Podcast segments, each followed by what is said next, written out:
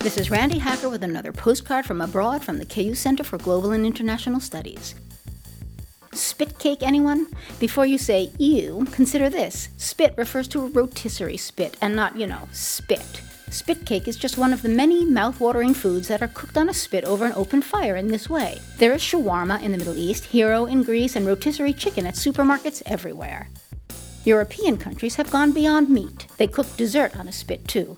Small amounts of batter are poured layer by layer over the hot rotating spit.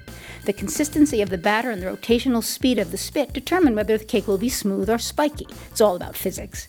And tenacity. A spit cake can take up to five hours to bake. But no matter its consistency, you can be sure that a spit cake will be sweet and delicious. So let me ask again spit cake, anyone?